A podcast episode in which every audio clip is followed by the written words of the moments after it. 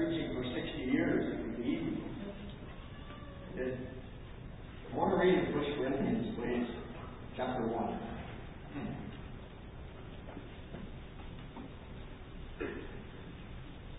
First Corinthians chapter 1, verse 17.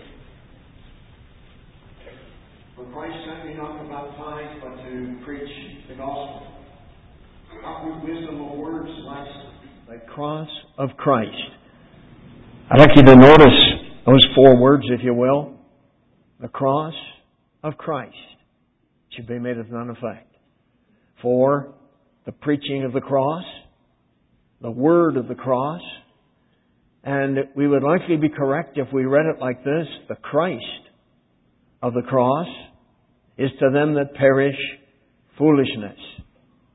But unto us which are saved, it is the power of God.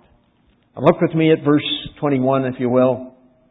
For after that, in the wisdom of God, the world by wisdom knew not God. It pleased God by the foolishness of preaching to save them that believe. For the Jews require a sign and the Greeks seek after wisdom, but we preach Christ crucified.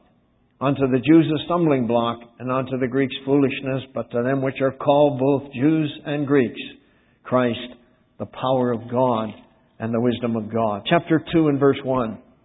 And I, brethren, when I came to you, came not with excellency of speech or of wisdom, declaring unto you the testimony of God. Now that's the fifth word in the verses we've read so far that can be translated by our English word preach, to preach, or preaching. For I determined not to know anything among you save Jesus Christ and Him crucified. Now, would you look down with me just for a moment at verse 7?